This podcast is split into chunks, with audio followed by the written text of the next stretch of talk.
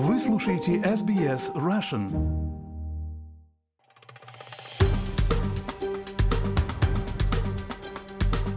Президент Украины Владимир Зеленский провел встречу с премьер-министром Канады Джастином Трюдо. Стороны, в частности, обсудили оборонные потребности вооруженных сил Украины. Главным событием визита стала встреча украинского президента с канадскими парламентариями в Оттаве.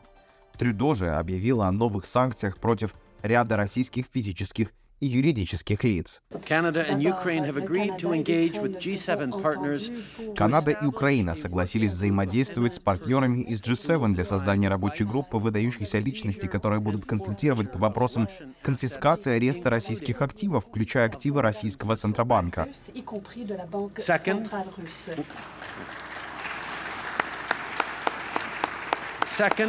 Во-вторых, мы добавляем еще 63 российских физических и юрлица в наш список санкций, включая тех, кто причастен к похищению детей и распространению дезинформации. Среди них оказались прокремлевские общественные организации, такие как Русское географическое общество, Российский совет по международным делам, Валдайский клуб, Юнармия, Движение первых, а также ряд исследовательских центров, которые контролируются администрацией президента Российской Федерации, Совет по внешней оборонной политике, Фонд исследований мировой политики и другие. Канада распространила ограничения и на ряд известных учебных заведений, среди которых МГИМО и Высшая школа экономики. Под санкции попали пропагандистские российские СМИ, это «Комсомольская правда» и «Взгляд». Также Канада возьмет на себя многолетние финансовые обязательства, это 650 миллионов долларов, канадских долларов, что в пересчете на американские э, приблизительно 482 миллиона, по обеспечению стабильности Украины. В рамках этой суммы Оттава поставит танки «Леопард», а также будет осуществлять техническое обслуживание и ремонт военных танков, предоставленных союзниками. Трюдо также объявил, что Канада поможет Украине в обучении пилотов F-16, это истребители западного образца.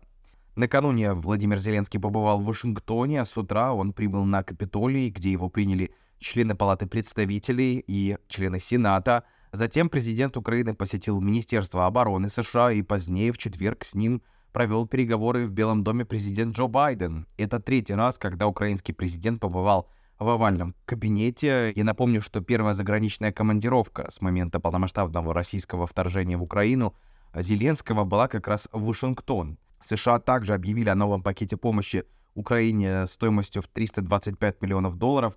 Он включает в себя системы противовоздушной обороны Avenger, ракеты для противовоздушной обороны, дополнительные боеприпасы для Хаймарса и ряд другого вооружения. Телеканал NBC News сообщил также в пятницу со ссылкой на троих представителей Белого дома, что Джо Байден сказал Владимиру Зеленскому о том, что США предоставят Украине небольшое количество ракет большей дальности Атакамс, чтобы помочь в ведении войны с Россией и продвижении контрнаступления. По информации журналистов, неназванные официальные лица не сообщили журналистам, когда именно будут поставлены ракеты или когда будет сделано публичное объявление о таком решении.